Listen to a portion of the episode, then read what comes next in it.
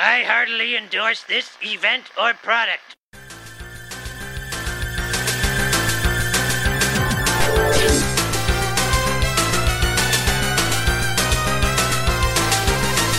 Ahoy, hoy, everybody, and welcome to Talk to the Audience, where this is always death. I'm one of your hosts for this one, Bob Mackey, still waiting for Simpsons Hit and Run two. Who is here with me today? Henry Gilbert, and I would just like to announce I signed an overall deal with N B C Universal for one dollar. Wow, that's it? You should have held out for more. Well, I get a free subscription to Peacock as well, oh, so okay. That just pays for itself. It was worth it then. Yeah. But yes, welcome to many of you who are going to be new listeners to this podcast series of ours, because mm-hmm. for the first time, it has burst out of the paywall. It escaped. It jumped over the wall, and now it's in the free feed, because the last week of every month in the Talking Simpsons slot, we'll now be doing our community podcast, which is where we talk about news in the Simpsons world and in our world, and then we respond to your questions and comments from the last month's worth of episodes. Mm-hmm. Both on Talking Simpsons and the sister show, What a Cartoon. So you get to hear us uh, pick our favorite comments and chat all about them. And yeah, this is, you know, our changed up schedule. Not only did we begin our revisiting of season one, but also we are, you know, sharing with you guys our community podcast once a month, also just to ease up our schedules ever so slightly in these uh, very busy times. And it has us. helped a lot. Mm-hmm. I will say uh, this has been a much better month for both of us, I think. Even yeah, with a live yeah. show and even with me having a Retronauts weekend, I still feel like uh, I have room to breathe. Mm-hmm. Yeah, me too. I think we, and it's made us more productive and get, you know, cooler. Man, we have some cool guests lined up and some cool stuff planned. Mm-hmm. Uh, all of it thanks to us, you know, freeing up our schedules just a little bit. But uh, man, February and March, big stuff a coming guest wise. I'm excited. Mm-hmm.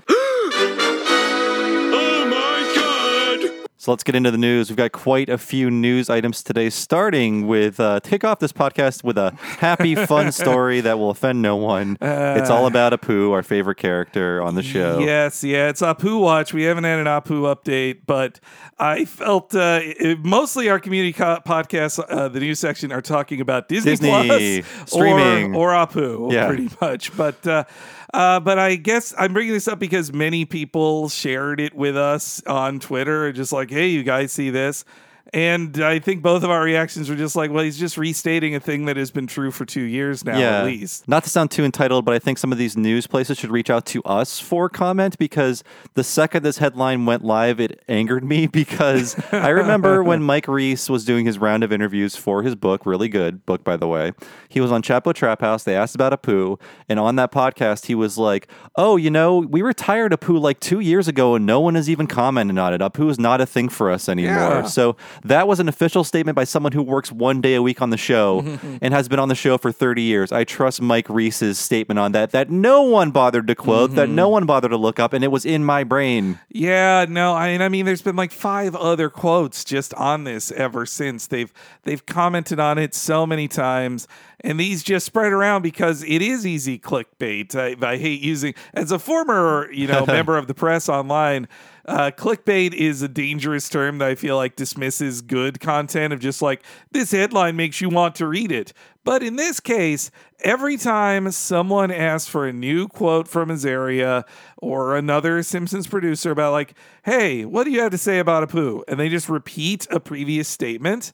It got, becomes a whole new round of news of like, did you hear Apu's banned from The Simpsons? Censored Apu on The Simpsons. Yeah, it's good, uh, you know, a good way to stoke the culture wars, I guess. Yeah. But yeah. I mean, I guess, like, technically, it is Hank Azaria saying...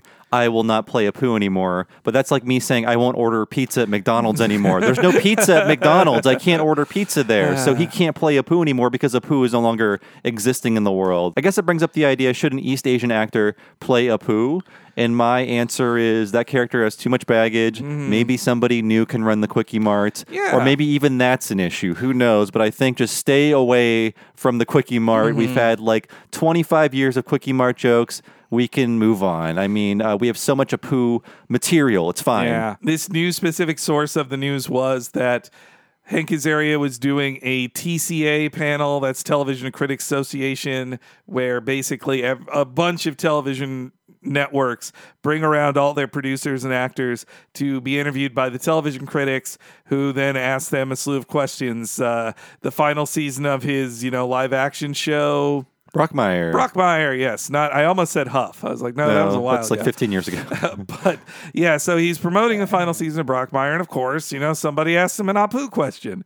And Azaria said, all we know there is that I won't be doing the voice anymore unless there's some way to transition it or something. That's the quote, which is just, again, pretty known quote. I'd say uh, it's just, it's been repeated, but I guess it is a new quote, yeah, I yeah. suppose. I'll give him that. Yeah, but so uh, now, you know, the right-wing culture warriors have a new quote to spur them to make another two million viewed video about how people censor comedy and how you can't be funny anymore. I'm blah, sure, blah, blah, uh, you blah. know, famous Simpsons watchers Ben Shapiro and Dave Rubin yeah. both had to weigh in on this. I didn't check mm. because their Twitter feeds are poison for your brain. Yeah, but, uh, but yes, yeah, so let's Uh, let's get that out of the way, the Apu chat. Uh, happier news about a voice on The Simpsons, though. Yeah, so Kevin Smith is doing his I Didn't Die victory lap yes. throughout entertainment, which he should be doing, honestly. Mm-hmm. We love Kevin Smith. Not a big fan of his movies anymore, but I'm just happy he's still around. But he's going to be playing himself on The Simpsons, and he was cast by Carolyn Omine. Yes, yeah, Carolyn Omine, who, by the way, she's a, a strong Birdie supporter on Twitter, so thumbs up to you, Simpsons executive producer Carolyn Omine, or co-executive. I forget her exact title, but she's moved up in the in the ranks. Uh, but yeah, you're right. Kevin Smith almost died uh, over uh, two almost two years ago, a year and a half ago now, from a heart attack. Lost a ton of weight.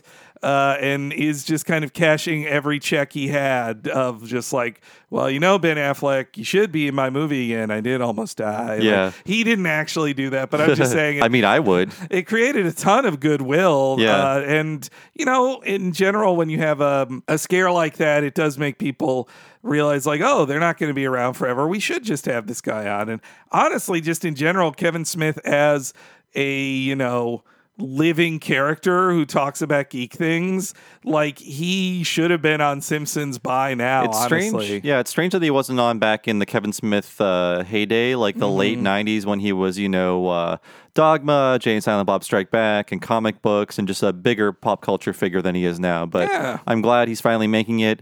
And I went to his Instagram post. It's the longest Instagram post I've ever read. I mean, he used to be famous for like his tweets. I'd be like one of eighty-six, and then you yes. just read them all, and his really long blog post and all of his message board stuff. But yeah, uh, go check out his Instagram post. It's very nice. A picture mm. of him in front of the recording mic. I mean, yes, look, the recording mic. I mean, look, if I was recording for a voice on The Simpsons, I'd never shut up about it. Oh either. yeah, like, we didn't shut up about it. Sitting in on a rehearsal, exactly, so yeah. we and, can't talk. And you know, we've had some upcoming guests even tell us to our face we should be voices on The Simpsons. So, uh, oh, also, I guess the Kevin Smith thing, it reminds me too that uh, I it it has been announced that his he was going to be the co-executive producer with David Willis on a Howard the Duck cartoon show for Hulu. That has been canceled. It officially got canceled. Canceled uh, before the show aired. Scripts were written, but it was coming to the point of like, okay, let's start animating these. And I think uh, there was a big turnover in what Marvel Television is now. And I don't think uh, Kevin Feige wanted Adult Swim-style shows so, to represent the brand. Nothing was animated, is what you're saying. Seemingly not. Okay. Seemingly not. What I, a huge waste of everyone's time. Yeah, yeah. I mean, you know, you, you still get paid for a script whether it airs or not. But this this happened, you know, like four or five years ago this happened where Donald Glover was going to showrun a Deadpool animated series for F X, right. like an R-rated one. And then eventually Marvel put the kibosh on it. They're like, yeah, you know, eventually Marvel gets cold feet and they just kill this kind of stuff. And so the only one that's still happening that has like an actual cast and is going to be animated is Modoc, which basically sounds like an Adult Swim style uh, midlife crisis type show, but starring Modoc, played by Patton Oswalt, which is perfect casting. That does sound fun. He yeah. has a giant head with legs and arms. Uh, but yeah, hey, congrats to Kevin Smith. I look forward to hearing him on The Simpsons. I think, you know, I've been thinking about this too. I think Kevin Smith has become the new Stan Lee. Like he's, if there's anybody who is the Stan Lee of like, he's famous for being himself and appearing in things and being like, well, let's ask Kevin Smith what he thinks about new comic book thing or new nerdy thing or Star Wars thing. That's what Kevin Smith is. And he has a new costume too. He's no longer hockey jersey guy. He is giant purple blazer guy. Yes, like, you're right. He lost, I don't know, two hundred plus pounds, but he kept the same blazer size. So he's like, uh, stop making sense, Kevin Smith is walking uh, around. I, I love him in his cavernous blazers. yeah. No, and I mean, he's got, uh, he's he has uh, given himself more hair hair as well, I've noticed. So like, oh really? Uh, well, Kevin Smith always had this like big. He was bald. When I saw him like twenty years ago at a con, I'm like, whoa, he has a really big bald patch you never see when he wears a hat. But uh, hey, look, I'm not ju- I'm not judging. Buy yourself some more hair. Yeah, Kevin yeah. Smith. All right, anyway. That's a glow up. I call that a glow up. So I guess uh, Disney put together a little clip reel of all these Simpsons episodes that had uh, Star Wars references in them, right? Yes. Yeah. Oh, well, Marvel, Marvel. Well, no, they did three. They oh, did, geez. This is, okay, I only saw yeah. the Star Wars one. Uh, Disney Plus was, uh, Disney Plus this last month because they lost, the, the Mandalorian's over. They are advertising hard with like promoted tweets and uh, and other social media ones. And one of their smartest ones was to make three different clip reels of every time D- Simpsons referenced Marvel, Disney, or Star Wars. But those were three separate videos. And the Marvel one was the most interesting to me because they really ramped up their Marvel specifics in the last decade. Like there were several mm. in there. I'm like, oh, I've never seen that joke. Like they did a post-credits joke on the on Simpsons that I totally did not know about. I, I'm sure they had Stan Lee cramming the Hulk into a convertible, like a toy convertible. Mm, you know what? They didn't they show didn't that, that clip because that I think it's because it involves Batman. They don't oh. want to reference that. They they did show Stan Lee, but not that, that w- one. That was putting him into the Batmobile, wasn't it? Yes, okay, yeah, which that so. was pretty cool. I like yeah. that scene. I mean, and they had uh, there were a lot of specifics in there. I mean, they also didn't have the like. I don't believe they had the clip of someone put Amazing Spider-Man and spectacular Peter Parker, the spectacular Spider-Man. This will not stand. Maybe that was too obscure for them. uh, and then same within the Disney one. They did, the only clip I saw in it from the Itchy and Scratchy Land episode was the twelve oh five parade gag. It's definitely not Nazi Supermen will be our uh, superiors. I didn't expect that. Conspicuously missing from the Simpsons Land at Universal Studios, which they basically play that episode in its entirety while you're in line. Yeah, yeah, which is... with all the clips added up. Well, and Universal can be a little nastier because they know they're playing clips about Disney yeah. World and Universal. Uh, yeah, and in the Star Wars one, the most um, noticeable clip that was missing was uh, where they, in that Days of Wine and, Wine and Dozes, where they made fun of George Lucas as like he's a short guy who just steals oh, ideas. Oh, yeah. That was a weird joke because like George Lucas isn't short, though. No, it and it was like six years after Phantom Menace and they did a Phantom Menace parody. Yes, yeah. It was kind of a funny parody, but it came like super late. Mm-hmm. Yeah, but I did, I did like that it ended with Yoda in the Senate going like, begin they have, or have they? And then he nods his head. That that wasn't a bad joke, but yeah, Disney Plus going all out tr- with uh, the Simpsons clippage. But you know what? If you're going to try to go viral, get them in the fucking aspect ratio, guys. They yeah. still haven't done it. No, the video was formatted for phones, so it was oh, the other kind of worse. cropping. So yeah. yeah, it was it was uh, vertical cropping, not horizontal cropping. Uh, yeah. Not good. People don't understand aspect ratios, though. It's it's a tale as old as time. Teach it in the schools, I say. Uh, we have another uh, sad story here. We could have had a Simpsons Hit and Run two, but unfortunately E A got the Simpsons rights, and it never came to be. Yes. Yeah. So yeah, Simpsons Hit and Run was the only good G T A-like before Saints Row, basically. Mm, uh, before Saints that. Row got good, actually. Yes. Yeah. yeah. Yeah, Simpsons, you know, after they, they did Road Rage, which just ripped off Crazy Taxi, but it, not that it was bad, but it was good. The Road Rage and Simpsons Hit and Run, they were the first one games that felt like they were made by people who obsessed about the show and knew every reference to cram in there. And even the the Simpsons Game, like it did its best with that, but it it felt still more corporate sheen on it than Hit and Run did. Yeah, it's a very aggressively mediocre game, the Simpsons Game, and mm. uh, I did I don't like mediocre games that joke about how mediocre they are. Just like, well, yeah, you're not being very good or entertaining. But yeah. the uh, the the fun part of that game was there was animated sequences between levels, like mm. real Simpsons ep- like episode quality animation yeah. between levels. I remember so much. It really sums up the game for me was a you're doing the Modern Warfare. Sorry, the Medal of Honor section of it in a, you know, raging hellfish type sequence, but it's Abe saying, yes, it's an escort mission. I'm like, so you joke about the escort mission and then you still give it to me. Like yes. that that that is my least favorite. It's bit. Like jokey tutorials. Like, no, you're still a tutorial. Like, don't be so cute. And and there's a level in the E A Games Factory, which is just like, well, that's funny, but this is from the E A Games Factory. Yeah, it was very self-referential. But uh, yeah,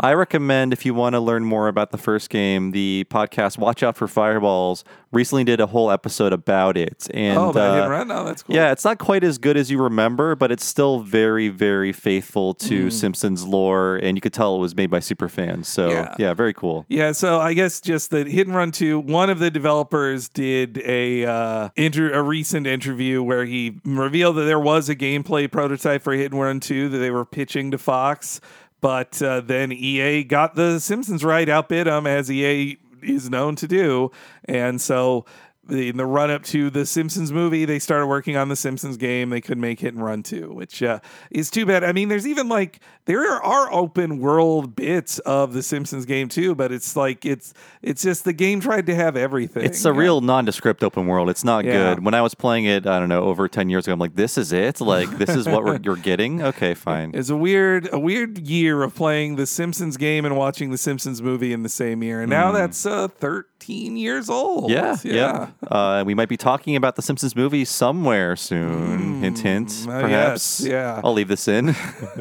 uh, so we have some good, good news for Seth MacFarlane. The rich get richer mm, yes. over here, over there in Hollywood. uh, yes, Seth MacFarlane, in a shocking turn of events, signed a new production deal with N B C Universal, leaving Fox, which has been his home for twenty, over twenty years as a television producer. Now, he's still going to do Family Guy, American Dad, and Orville, which I wonder, like, how much time do you have to produce a T V show, uh, new T V shows, when you are the star of a show like The Orville, mm. a live action show? I think the episode orders on that one are pretty small, though. Yeah, I mean, just set aside a month and he's like, film everything. Or maybe in the next season, it's like his character gets killed in the first episode, or he only says one line per episode. Uh, but yeah, so Seth MacFarlane signed a gigantic deal, two hundred million dollars with N B C Universal. Uh, and the rumor in the Hollywood Reporter story was that, or their reporting is, Seth MacFarlane chose N B C ultimately because he was going to get to work on a lot more varied projects, while it sounded like Fox just wanted him to, or Disney, this would be a deal with Disney. The distinction between Fox and Disney will be important in this, in the next news story here. Oh, but geez. He would have made a deal with Disney, but I think they wanted him to stick to what he had been doing. Well, meanwhile, N B C Universal apparently is offering him more varied stuff of like, do you want to make a weird thing for Peacock or sci-fi? More acting. yeah, he's singing. It'll just be all songs. He's like, every idea he brings to N B C Universal is like, uh, this one I sing for an hour long, and it's uh, every night. More Rat Pack covers, but please, no more Seth MacFarlane starring movies. We've learned our lesson. Yeah. It didn't work. but, uh, but yeah, this also does throw into question the future of Family Guy, American Dad, and Orville. Now, American Dad just got renewed for three more years on T B S. It will actually get to a three hundredth episode. That's great to hear, because there's like twelve years of American Dad I haven't seen that I can just boot up on Hulu. Uh, and, uh, and Orville has been renewed, but Family Guy is a little in question about, like, now that Seth MacFarlane has made this deal, are is uh, Fox and Disney going to pay a lot extra for a guy who's not loyal, or who's who isn't going to focus on? Not that he's like run. Fa- I don't think he's really been the showrunner of Family Guy since season like two, two five when they came yeah. back. Yeah. Uh, but the other side of this coin with Seth MacFarlane leaving is, at the previously mentioned Television Critics Association, the boss of Fox actually has been talking about what their future is on Fox television broadcasting in a post-Simpsons, post-Family Guy universe. They sure are making a lot of animated shows these days. I feel yeah. like we're in nineteen ninety-nine or something. It's uh, really weird, but yeah. I, I got to the bottom of this, I think. So uh, for... folks out there are just like, oh yeah, why does Fox keep announcing so many new animated series? The situation is that uh, Disney bought all of these Fox Entertainment properties. They even do own Bob's Burgers. But Fox Television, which is a separate company and was not purchased by Disney, they still want to run a T V channel, and they also want to produce shows that they own for that T V channel that are not owned by Disney, like Bob's Burgers, Family Guy, and Simpsons. So in August, I had missed this, Fox Television bought Bento Box, the animation studio that makes Bob's Burgers and many other mm, shows. Okay. So they are using that as their new production studio for their huge ramp up in animation as they are trying to find the replacement for Family Guy, Simpsons, and uh, Bob's Burgers. I say bring back King of the Hill. You mistreated it. Uh, you did give it thirteen seasons, to be fair, but uh, fucking mad about You Can Come Back. Yeah. King of the Hill should be back on the air. Well, if, uh, Mike Judge is done with Silicon Valley now. What else is Mike Judge doing? Uh, Tales I, from the Tour Bus, I think. That's it. I mean, if uh, if Mad About You returns on a channel no one watches, uh, did it make a sound? I, I what? Uh, where is that? I heard Paul Reiser on uh, Gilbert Gottfried's podcast. Mm. I'm like, oh yeah, but like this this is a thing. Where can I see this? It's on a cable network that's not around here. Okay. It's, uh, it's, really? Well, uh, like a cable company, like basically if Comcast paid to bring it back to only play it on Comcast channels, which are that's our local cable station cable provider, which I hate but we must use, um that it's another one of those brought back Mad About You. Wow, so weird.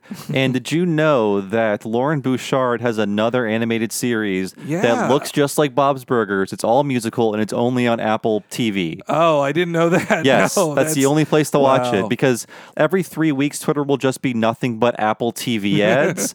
just just like, please watch Snoopy in Space or The Morning Show or whatever the Lauren Bouchard the Lauren Bouchard is doing Bob's Burgers and this other thing for Apple at the same time. So weird. And he actually has another show I just learned about uh, as part of, so uh, Michael Thorne at the T C As, when talking about the animation expansion, they're just like, we're prepared for a future without The Simpsons. The Simpsons is expensive. Family Guy's expensive. It, like the only committal thing he would say is like, Bob's Burgers has a long future on Fox T V. So I think this is the way that Fox T V is like, getting people ready for the idea of they're not going to renew The Simpsons or Family Guy after their current renewal process. And the shows they have coming in the replacements, they, they've got a lot of big names to work on it, all being produced through Bento Box. The Duncanville Show we've talked about before by yeah, Mike uh, Scully and Julie Thacker with, with Amy Poehler. And then there's The Great North, which I'd not heard about before. It's... um. A single dad show uh, where he's like, uh, uh, well, he's played by Nick Offerman, so you know the character this dad is. Are we just reassembling the cast of Parks and Rec to make animated shows now? But you spread them out. Like yeah. Nick Offerman on one show, Amy Poehler on another show. Where's Rashida Jones? uh, she's also on Duncanville. I thought yeah. so. But, yeah, you're right. Wow. uh, but The Great North, that is also produced by Lauren Bouchard. But the other showrunners are the Molyneux sisters, who wrote some of the best Bob's Burgers episodes. So I'm really looking forward to seeing that one. And they renewed. Uh, oh, and also Minty, sorry. And Minty, I forget her last name, sorry. Minty, who worked Minty on... Minty Fresh. She worked on Regular Show and okay. was also a voice actress on it. She's great. And they renewed Bless the Hearts for season two, which, uh, you know, bless their hearts. Yeah, bless. Oh, bless them. I, I don't yeah. know if it's bad, but uh, it seems like a way broader King of the Hill. And uh, I... really dislike how it looks. It looks like one of those Cliptoon Facebook thingies yeah, you'd see like four yeah. or five years ago. I mean, I know they only they have so much to hard. work with. Everybody works hard on it. There's great people who work on it. But it, sure. it looks like something on my Facebook wall. Mm-hmm. No, my, that shouldn't be there. Uh, my husband, Darren, has uh, his pejorative for it. The way I use Rugrats as a pejorative sometimes, his pejorative for that type of animation is progressive ad. Like that's Oh, you're he, right. It's like, that is some progressive ad shit right there. Like I, I, Again, I'm saying this about a show I don't watch, uh, but there, and there's one more. So there's a fourth animated series they're they're bringing up too after Duncanville, Great North, and Bless Their Hearts. I had not heard of until today, which was it got announced in December. Housebroken, hmm. which is a show about uh, Hollywood dogs. Based, well, on, Hank Azaria is back, baby. uh, but I believe it's like The Secret Life of the Pets of Famous People. I think it is, or it uh, stars uh, Je- Lisa Kudrow, love her, and uh, also. Jennifer Clinton is uh, an executive producer on it. So oh, cool! Yeah, so they're yeah. hiring the right people, but I think really, I I hope they're hiring up a lot of great people at Bento Box, because this is a lot of work for one production studio to do, especially when like I love the look of Bob's Burgers, but most. the animation can be lacking at times. I, I like the look of Bob's Burgers. Mm-hmm. It's one of the better looking shows of that type. Yeah, but it's also one I can just listen to and enjoy yeah, that yeah. way while I play uh, something else. It but, is a fun podcast and a show. Yeah. So, but but I guess the ultimate Simpsons news of that bit is just like Michael Thorne, the president of Fox Television, he is preparing you for the day they're going to say we're not renewing The Simpsons. Mm-hmm. So it's going to be a dark day for baseball. Or sorry, T V. Well, and speaking of sports, I have one last uh, crummy, stupid thing to mention in the news. Like, I found a, uh, as you may know, Bob, the Super Bowl is this weekend. I was going to say, when is the stupid bowl? I went there. Uh, the, sorry, sports ball. I'm, I'm sorry. I, I apologize. Uh, no, the Super Bowl is this weekend ahead of us if you're listening to this on Patreon, or it's two days in the past if you're listening on the free feed. But either way, it's the Kansas City Chiefs versus the San Francisco forty-niners. And uh, in an attempt at going viral with, did Simpsons predict it?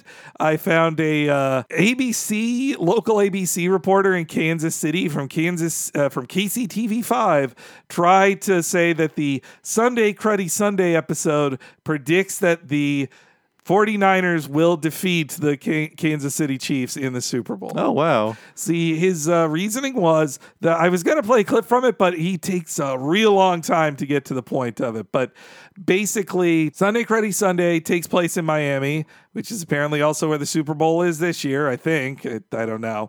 Uh, I could be wrong. But he says that The, there's a red team versus a blue team.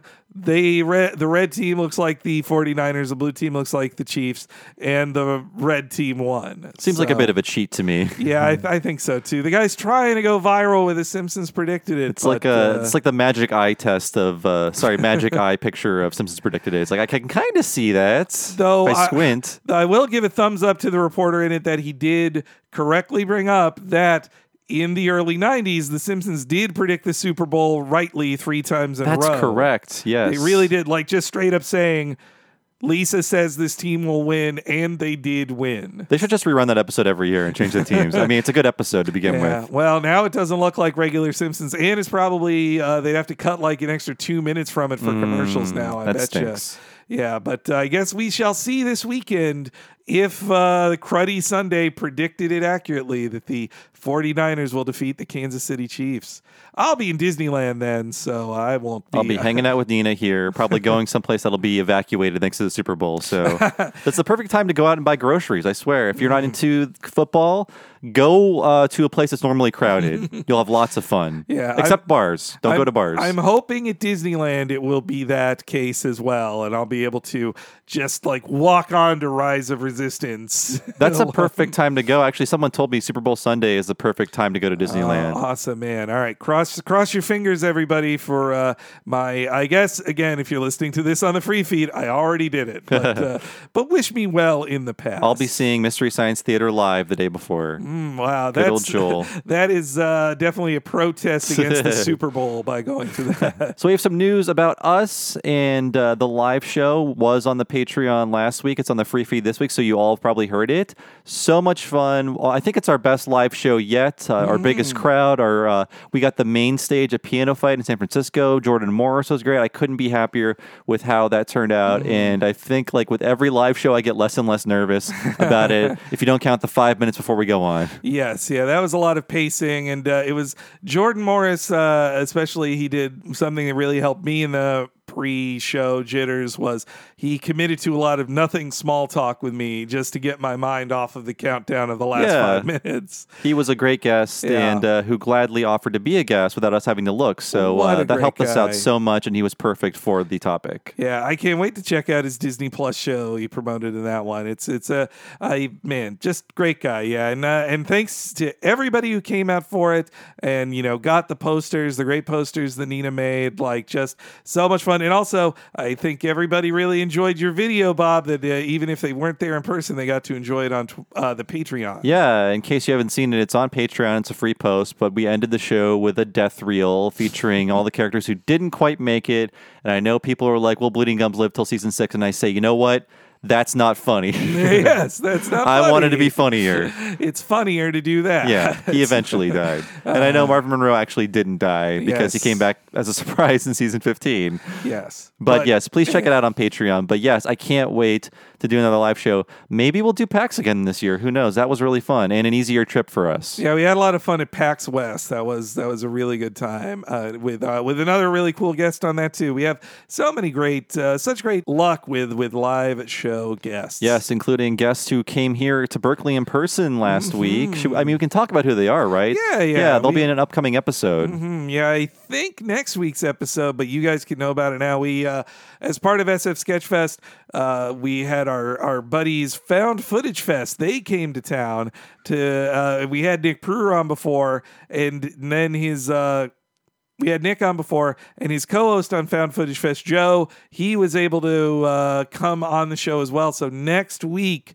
you will be hearing those guys talk about No Disgrace Like Home, and they they were so nice. They they came here Three. Uh, they came here about six hours before their flight to Toronto, and recorded for over two hours, right? Yes, yeah, and and also they they sell. They came in with like. They have props for their live show that they brought in with them. That yes. Were, like, one of them is an industrial penis pump. It is, yes. Yeah. You got to see the live show to figure out what it is. Oh, boy. What, uh, I mean, I, I did want to say, hats off to them. They did an amazing live show. I uh, sometimes still have nightmares about it, honestly. I think, Henry, you're more cut out for the non-After Dark version of their yes, show. Their uh, V C R yes. Party Live, which is just fun things, and, and Alf puppets. Uh, that's a nice, wholesome show. But uh, if you've got a stronger stomach and you're ready to uh, see some of their uh, adult sh- stuff, uh, yeah. which is not in any way sexual, it's no, horrifying. No. no, it's great. And uh, they tour so much, mm. and you should definitely see them. They're great guests, too. They'll be back, and they were so friendly and so kind. And very, uh, very much praising us and our work. So I really yeah. appreciate that. They do good work too. Mm-hmm. Yeah, I love those guys. Ch- check them out, and you're going to hear them on next week's episode. Though we did uh, for their time constraints. When we did the whole biography on the writers and directors, we did that without them, just of like, we don't want to make you guys sit around for twenty, thirty minutes while we talk about directors of the episode. And it's going to be a fairly long episode because we did a writer's corner for Algie and Mike Reese, mm-hmm. which I think was maybe like twenty to thirty minutes long. And then and then ten minutes on the director, Greg Vanzo yeah, as well. So, so it'll be a beefier season one episode, but I'm loving this season one revisit. I'm getting so much more out of it. We can play yes. more clips. We can just dig down deeper because we are doing this for a job. For yeah. a living, so we have more time to spend on it. We, I bet that one is five times longer than the first time we did see that episode. And yeah, I think I, you're right. I hope you guys are enjoying it too. You know, it's just been a lot of fun to just go into the history and really talk about the production of season one and to celebrate season one as a legitimate season of good television to watch, instead of just going like eh, season one sucks, skip it, it's not funny, who cares. Like it's the you it's it is them figuring out the Simpsons, but it's funny as they figure it yeah, out. And yeah, and I'm I'm learning new things on this watch through. I didn't think I would. Mm-hmm. Uh, it's actually,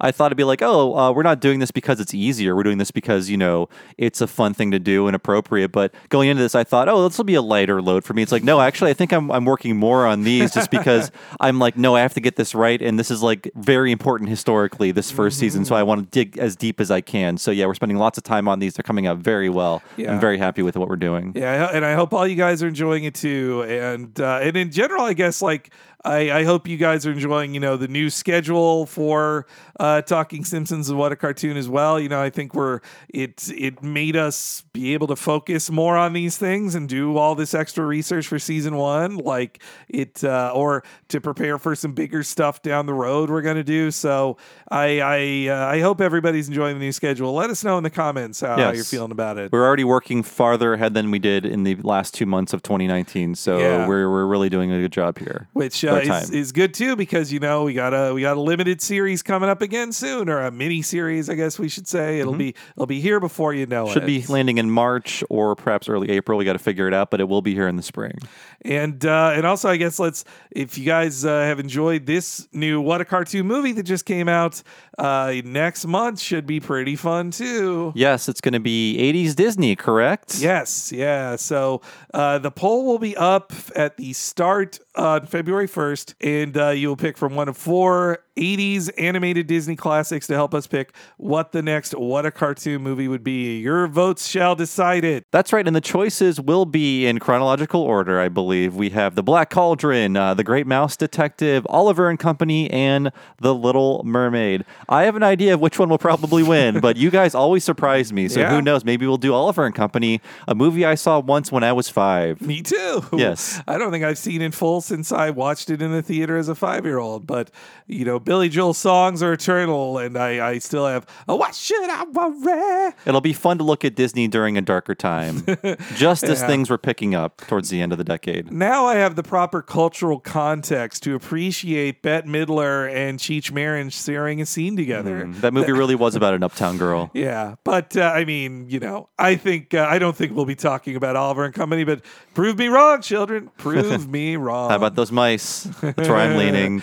Oh, but man, I, I love Basil. I love Basil. Sorry. Yes. No, I got. I haven't seen that movie ever. I really want to see oh, it. Really? Yes, yeah. I've only seen the reference in Darkwing Duck. So uh, uh, let's talk about the What a Cartoon schedule for February, right? Mm, let's, yes. So the first episode of February on the Patreon, it'll be live on February third. Free feed, February tenth. We have Yu-Gi-Oh! five D's. Mm-hmm. The episode is On Your Mark, Get Set, Duel. The first episode. Yes, with a very special guest, right, Henry? Oh, yes, yeah. Well, we haven't recorded it yet, but we've, uh, if you like uh, Yu-Gi-Oh! and when uh, perhaps stories of Yu-Gi-Oh! Are shortened, I think you might like our guest this week. And because Henry is producing this one, I'm going to challenge him to get the spell and, uh, you know, the case of all of this, right? Because Yu-Gi-Oh! Is all intercapped. There are hyphens between it. There's an exclamation point at the end. Five, capital D, apostrophe S. Yeah. So it's very co- overly complicated, one would say. Which also is, I think, wrong punctuation because it's supposed to be multiple D's. The five mm. D's can mean dimensions or dragons, but it means five D's as in letters, like, but some people, I was watching some videos, like, they call it five D S, but I've, you know, watched classic commercials from it from both Japan and America. It's five D's, so yeah. Please retain the apostrophe, even though it's wrong. It's uh, it's card games on motorbikes, as, Sounds as crazy. The meme goes. So up next, uh, Patreon date, February tenth. Free feed date, February seventeenth. We have Goof Troops episode, Nightmare on Goof Street. This is a Patreon request, and yes, we are going to the Disney afternoon. We have not covered Goof Troop yet. A fine show, Disney mm. sort of making their own uh, lighter Simpsons in mm. the early nineties. Yeah, I mean, we cover the crap out of the Goofy movie. Sorry, a Goofy movie. We cover the crap out of a Goofy movie, and uh, that was on a What a Cartoon Movie. But now it's time to go into the thing that uh, really began the goofnaissance of the nineties, Goof Troop. And uh, yeah, that was a, a fun patron request. And it's named Goof Troop because it was once about Goofy being a like scout leader, like oh. a like a Boy Scout, uh, you know, what's the boy, like adult Scoutmaster. Scoutmaster, Scoutmaster, yeah. So retain that title. You'll learn more trivia like that oh boy. on the episode. I, d- I did not I did not know that. Oh, very good. It's a perfect time for that impression. Uh, so up next in February, a very short month, as you all know, February seventeenth is uh, the Patreon date. February twenty-fourth is the free feed date. We have the Netflix series Hill Hilda with the episode The Bird Parade. Mm-hmm. So this is also a patron request, correct? Yes, it's yeah. one of our uh, top level patrons. They picked this one out, though I've been looking forward to doing it too. Just as an excuse to watch the show. Hilda is uh, seems like a very nice uh, kid show based on a book series. Yeah, a graphic novel book. Uh, not as good as Sparks. Mm-hmm. I say if you got a kid, buy Sparks first and then buy Hilda. Yeah, once you've bought Sparks for every child you know, then buy Hilda for your child. But uh, yeah, and also So it's interesting that it's like I, I looked into it a little bit. The creator of the series also is showrunner on the show too, or at least is involved in the show. And he had uh, worked previously on Adventure Time. He storyboarded several episodes of Adventure Time. So I, I'm curious to to look into it. It looks it looks like a very cute and sweet show. It does. Uh, very British as well. Very twee. Yeah. And uh, and we'll have on that patron to talk about why they wanted us to do that one as well. So just got to crank Ram in all the Hilda by the. Uh, uh, I, I plan to watch all of it before we record it for sure. Yeah.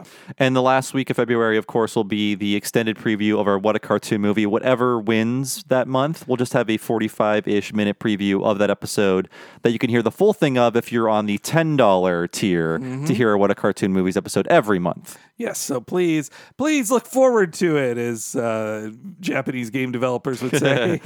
And let's move on to our questions and comments for episodes. And up first, we have Talking Simpsons comments.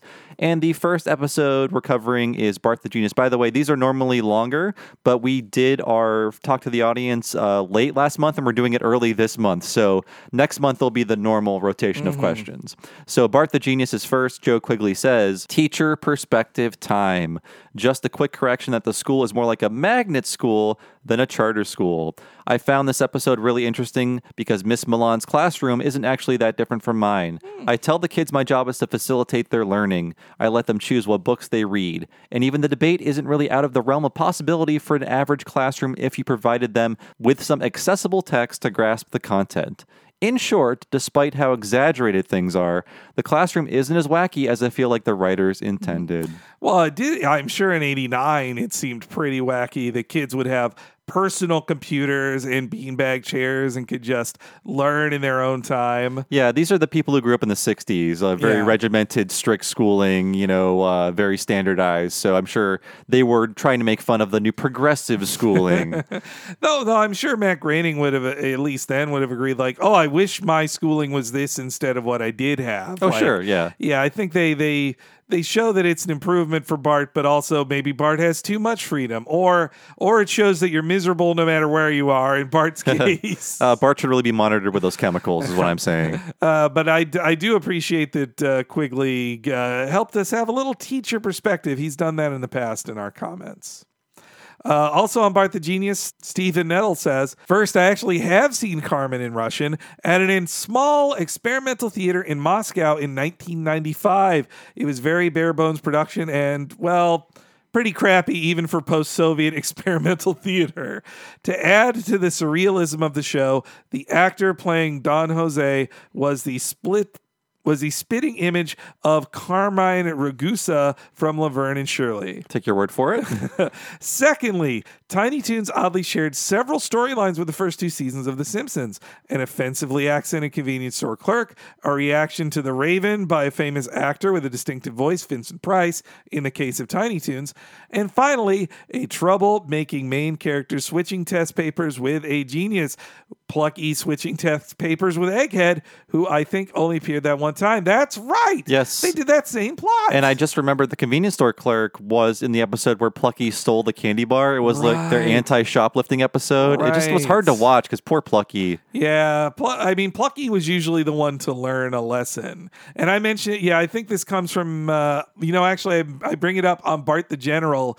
There's an episode where Hampton has to deal with a bully as well, being bullied by Montana Max. That's right, yeah. In a, in a very similar way. It seems like these are all very much stock, like, kid school stories, yeah. almost. I mean, and it makes more sense for Tiny Toons to deal with them than Simpsons, really. But, uh, yeah, that Raven one, I forgot the Raven one. That, uh, what is it? It's a camel who's the convenience store clerk, isn't it? Oh, I or, think it's a human. A human? They didn't oh, go okay. that far. All right. I, I must be thinking of you something You made it else. worse, Henry. Hey, uh, Uh, but that Egghead character, he did not have the lo- longevity of Martin Prince. Uh, that's fine. So we're moving on to Homer's Odyssey, and Stephen Nettle is back. Mm. And he says, for those growing up in the seventies and eighties, nuclear power was always something that made us nervous. One of my earliest memories about the T V news were the various reports about Three Mile Island in nineteen seventy-nine, which was about thirty miles away. Flash forward to the late eighties, we had moved, and nearby was another nuclear plant with a reputation for safety problems. When I was fourteen or so, we went on one of those tours, and they showed us a propaganda short pretty similar to Smiling Joe Fission.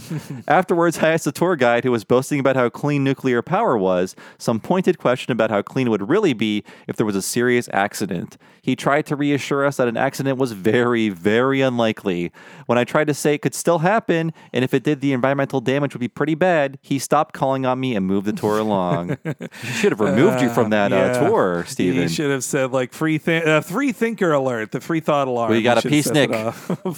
Yeah, you know, I'm wondering if that The Simpsons inadvertently, with making jokes about Homer working at a nuclear power plant, it defanged our generation's fear of nuclear power. Like I, the I, you know, I was alive when some of the bad ones happened in the eighties, but I didn't really pay attention to it. Like, and then the only thing I think of with nuclear power for the longest time was like Homer doing stuff, like even more than Chernobyl oh, or whatever. Totally. Yeah. I mean, we, I think we talked about it on Homer's Odyssey, but that was the joke up front. But the joke was, you know, nuclear power is scary, huh? Mm. Well, this guy works at the nuclear power plant. Can you believe it? Well, stupid yeah. dad. That's his finger on the switch. Yeah. Like, yeah. I, uh, and I mean, you know, there was a flare up of nuclear power fears.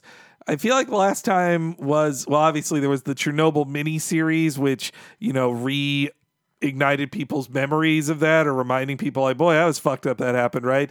Uh, but I think the last time in the real world was like the Fukushima situation after oh, the, uh, the yeah. earthquake in Japan in twenty eleven. I mean, personally, as a kid and teenager, I was brainwashed by SimCity. Like, no, not coal power, nuclear power, not roads, yeah. trains. So Will Wright warped my brain. yeah. Well, I, you know, I've just been playing a lot of Civ, uh, the phone game version of Civ, because uh, it, it relaxes me for some reason, the civilization, civilization games. But it does teach me the wrong lesson of like, well, what I need is money all the time. Money will buy me more things. Like it, it makes you really into a capitalist. You lose a lot if you become a communist. Can you game. give the app money to get Civ money in return? Uh, yeah, I think so. Okay. Uh, and so also on Homer's Odyssey, our animation pal Thad Komorowski has some interesting insights. I've got to say, you went pretty easy on how bad this episode looks. Way worse than anything in the rejected first version of Some Enchanted Evening, which had bad stuff, but was mostly just down to miscommunication. That scene of Marge and the kids with no lip sync, the final shot of the crowd pan, this is just raw incompetence. Maybe the other episodes were so much of a shitbed that the glaring flaws of this lame but canonically important episode had to be passed over. Poor Wes Archer. You know what? I agree with that. He was right to scold us. This is, is the yeah. worst looking episode. And because uh, ever, uh, ever of Simpsons. Secretly, yeah. the cover for every Talk to the Audience is a character addressing an audience, or, you know, talking to an audience. And of course, Homer's Odyssey has one of the perfect Talk to the Audience screenshots. Actually, several of them, because third act is just him talking to a crowd of mutants. Yeah. So, man, yeah, nothing gets worse in The Simpsons than that crowd scene in Homer's Odyssey. They were not ready for a crowd. they, they really weren't. And it was like, Wes Archer's first show directing too, I think. And Thad, one of the ones Thad didn't even bring up is like, just in the show, Sherry or Terry's head is floating as they walk. Like they, yeah. they that's just a mistake still in the show. They forgot the cell. Yeah. That's probably cropped out by Disney Plus. You know, after just rewatching the Simpsons pilot footage that we did at the live show, I the only difference I can see about why Some Enchanted Evening got rejected and this didn't as harshly is is difference of people. Like Wes Archer was their guy and they trusted him, and meanwhile Kent Butterworth, he wasn't their guy. And I think you can see in the Some Enchanted Evening stuff, they took liberties that even Wes Archer didn't take, or it's the kind of liberties they didn't like. So I think that's why that one comes off as like, oh, it had worse animation. Like, not really, but it took wilder swings than this took that were actually good animation, but r- absolutely wrong for what they wanted The Simpsons to be. So, but yes, I totally agree with you, Thad. Homer's Odyssey, worst animated episode of The Simpsons ever. The animation never looked worse. And we got over. We got through it as a society. Yes, yeah. And now it's on Disney Plus. So yes, on over to What a Cartoon comments. There were some Sketchfest comments, but they were mostly like, hey guys, awesome show, good job. Mm-hmm. And I don't want to read praise for myself. Yeah. It's like retweeting praise for yourself, which I do sometimes. Time for nine more minutes of compliments for us. So up next we have uh, Psycho-Pass, our first What a Cartoon for January. The episode Crime Coefficient, the first episode of Psycho-Pass, and the great Dave Whittington, our one hundred dollars patron, was on that. Thanks again to Dave mm-hmm. for sticking around for so long as a high-level patron, and he will return. Yeah, he's a, he's a fun guest, too. I love talking about the anime with him. So Batman Boy eleven says, my friends who are more into anime than I am hadn't heard of Psycho-Pass before I'd asked them about it when you guys put out the January What a Cartoon schedule, so I had no idea what to expect going in, and I was very pleasantly surprised. I bought the first deluxe episode off of YouTube, so I watched the first two of the original version and was captivated the whole time. Initially, when the premise was being explained in the episode, episode, I definitely thought of Minority Report and how a thousand other Western stories have explored the idea of pre-crime to the point that I'm sick of it. However, even in such a small amount of content as the forty-some minutes I watched, this genuinely did a good job of bringing new directions to it and hammering home broader social implications beyond the morality and accuracy and uh, debates of other stories. Uh, yes, yeah. I totally agree. Yeah, it, uh, it was fun to come at this kind of uh, concept that I thought was tired too, but at a new angle, like, especially as it is like, no, it's about we live in a society, not um, how do we judge people kind of thing. Especially the uh, the bit, I like how it's uh, it's not just about one person wrongly accused, it's how a victim of a crime can be blamed, mm-hmm. like, or even people around a crime. Like, I I like that it's It it spreads the awareness there. And as as you put it, Bob, I liked how you, you said you are damned by your credit rating. Basically, it's not too far from our own reality. It's a very interesting yeah. social commentary. Mm-hmm. So I definitely recommend Psychopaths. Check out that episode if you were unsure if you'd like it. I think it'll get you into a fun, uh, darker show. And uh, then the next uh, episode was Batman, the Animated Series, Almost Got Him. Our first of our revisiting ones we're going to be doing once a month. Uh, Yu-Gi-Oh! five D's is technically our revisiting next month. So, uh, uh, but this one for Batman, the Animated Series, man, what a fun episode that was. And uh, Joel Hodgson also had thoughts about the production company behind that episode, Almost Got Him. Dong Yang very much feels like the show's second choice when it came time to assign episodes to animation studios. But it's pretty rewarding to watch the shows handled by this studio improve throughout the life of the series. Dong Yang ended up getting most of the episodes for the production season two, as well as the new Batman Adventures. The worst studio may have been A COM, who got fired after one disastrous episode in Joker's Wild. Their production was more on par with standard kid shows with animation goofs and miscolored parts. Bob and Henry will go. We'll get to talk about them in greater detail with next week's episode, as they did Bucky O'Hare as well as most of X-Men mm-hmm. and also the first season of Simpsons. They were the only production company for the first season of Simpsons overseas. We certainly did talk about A COM in that episode. Yeah, I mean, again, like the, I think talking up Dong Yang is good because, you know, sometimes, uh, especially Korean overseas animation studios can get a bad rap of just like, oh, they sent it to Korea. Like, I really hate the, to get in that direction about it. Like, and I, I agree. I think A COM was just like, yeah, this is the level Americans expect from us for the money they're giving us. What, what's the problem? Like, yeah. So Drew Mackey, I believe, from Gayest Episode Ever, correct? Previous guest yes. on Homer's Phobia. Cool. Everyone should listen to that Gayest Episode Ever podcast. It's really great. It's very good. Uh, so Drew Mackey says, this was great, and I am not a correctopotamist so much as someone who cares too much about Arlene Sorkin, but the Frasier thing is that Kelsey Grammer was never talking to the slubs who called in.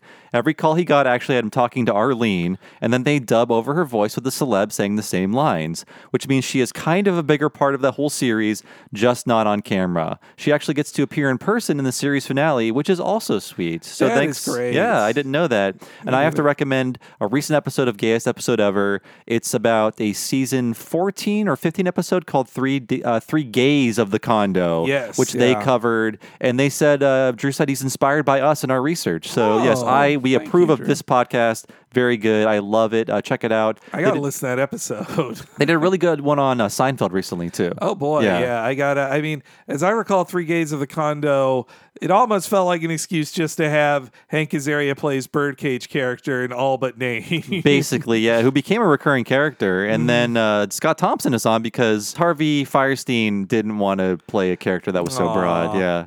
Yeah. He, Carl was a, tra- was a trailblazer in his time. But... My mother said never kiss a fool. All right, I gotta listen to that one then yeah. for sure, and I and look forward to us doing that one in uh, four years, three, three or four years to get to season fifteen. I think now mm. on our new schedule, I think it'll take that long. Yeah, I think so, but uh, we'll get there. We'll get there. Mm. And it's gonna be quite a ride. So. Up next, we have Animatrix, Henry. Ah, yes. Yeah, the Animatrix, our movie. What a fun time. Our longest podcast uh, to date. Yes. And uh, we had uh, one concern by a listener that because Patreon has a uh, file size limit, we have to cut the bitrate down of our longer podcasts, which makes them sound a little worse than our normal ones. In the future, if a podcast runs this long for our ten dollar people, we may just post it in two parts just to mm. give you a better sounding podcast because... Uh, the limit is two hundred megabytes. We can post a million megabytes in a day, but it has to be in two hundred megabyte chunks for some yeah, reason. Yeah, but uh, but yeah, if uh, if you guys would prefer that, let, let me know in the comments. I'd like to hear that too. But yes, on the Animatrix, Adam East said, I was in peak Matrix fanboy mode at this time, and I did love the second Renaissance episodes, as well as Beyond Program and World War. And World Record. Lord of the Rings kind of stole my love after the disappointment of Revolutions, with Return of the King coming out the following month. As a note, in your World Record sections, he would have been running the one hundred meter sprint, I believe. That's the standard in athletics Olympics, with the world record being nine point five eight by Usain Bolt, though I didn't know they still do the occasional one hundred yard dash, which was something that I learned based on the ten second split times of that. In the ten nine fifty-eight world record, Bolt would have run under nine seconds in the one hundred yard dash. So mm. okay, I, I was coming at it from a from a very American non-knower of sports section, where I was Me like, too. well, obviously this run is the one hundred yard dash because everyone runs in yards, not meters. Meters, and yeah. a perfect name for a runner is Bolt. Yeah, so he's so this so then if he broke. If Usain Bolt's record is nine fifty-eight and that guy hit eight seventy-five, like he really must be a Matrix breaker for that kind of speed. But. Also the name of my favorite Disney movie, Bolt, the classic animated uh, uh, movie we all love and talk about. Uh, yeah, but uh, but it's cool to hear from another Matrix fanboy too. What a funny time to think about. Again, the M C U never ends, so to think about how, like, yeah, oh one, really ninety-nine to oh three was Matrix four. and Re- Re- Lord of the Rings, and that was just four years, and then it was just over. Bam, yeah. Slamming the door shut. I kind of prefer that. Mm, oh, come on, Bob. There'll never be an end to Spider-Man movies. Isn't that great? That's why Back to the Future still is my preferred movie trilogy and universe. It just is so tight. It's a tight little ball of movies, and you can't really unpack it. Can you believe we're getting close to five years after the farthest they went into the future in that it's, show? Uh, it's terrible. Yep. I hate it. And we don't have, uh, I don't want flying cars, but I do want uh, not hoverboards.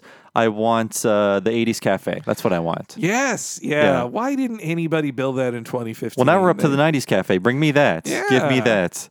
Uh, so we have Batman Boy eleven for our final comment for Talk to the Audience this month. And he says, the second Renaissance two-parter in a particular way was a very interesting exploration of the backstory of this universe. And upon some reflection, helped me make some more sense of the end of Matrix Revolutions, frankly. I always wondered why the machines would just honor their deal to back off from humanity once Neo gets rid of Agent Smith. But But given their history, that all they wanted was to be treated like people, it makes sense that when someone so important to humanity would be willing to do so, that they would listen. And frankly, the turn of events leading to the machines enslaving humanity is all too plausible if their inbuilt bias doesn't just have them become bigoted from the get-go, given how some A I has acted so far. Mm-hmm. Yeah, it, uh, that makes sense that... by building up the A I as wanting to befriend humans and being more of like a spurred spurred by by humanity, it, it makes more sense they'd be accepting of them and even wanting to, like, instead of entirely eradicating them and finding a new power source, so like, nah, we, we'll keep you around. We, but you are our slaves now. But hey, we don't hate you guys. It's not just really. Uh, very, very gooey batteries for us. Yeah, I. Uh, you know, it's really about how both sides are wrong sometimes, Bob. That's that's the true message. It really is. It, it, that uh, always works out, doesn't it? Yes. Yes. But but seriously though, I. Yeah, this uh, it's been it was fun going back into the Matrix for this again, but I uh, I think the Matrix is the really only truly unvarnished film of theirs. Like the rest mm-hmm. are the the the rest are have their problems. Yeah, and yeah. if you're listening to this, and you want to hear our full Animatrix discussion. It's our longest podcast to date, four hours and thirty plus minutes. Twenty-five. Twenty-five. So almost four thirty. It just squeaked over the Cowboy Bebop movie threshold to become our longest movie. Uh, What a Cartoon Movie today. So yeah, that's available on the ten dollar level, along with all the previous What a Cartoon movies. Probably like fifty hours worth of podcasts yeah. you haven't heard at this point. Maybe I should have pushed it to four and a half if I had. Instead of putting one minute of a Rage Against the Machine song at the end, I should have put the six-minute version of it oh, and just put it to four and a half hours. We're, we're really pushing Patreon and uh, uh, how much they will allow us to post in a given yeah. month. Come I'm like a bomb. Ignite, ignite. I oh, love it. Is that really on the soundtrack? Uh, that's actually the credit song on Matrix Reloaded. Okay. It's uh, the, uh, Wake Up is the, I think I heard a shot. Well, they are raging against machines very much so in exactly, the movie. So yeah. it's, it's all too clever. But yes, thanks for listening.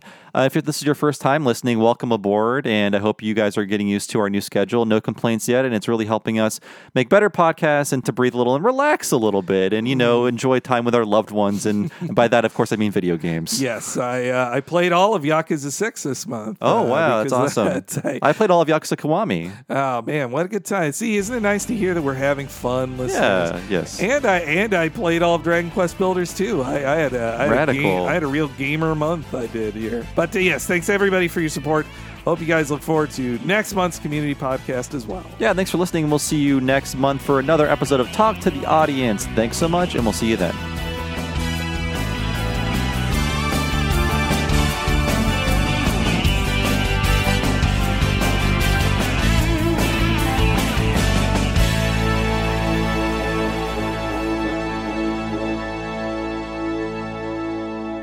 Wow, infotainment.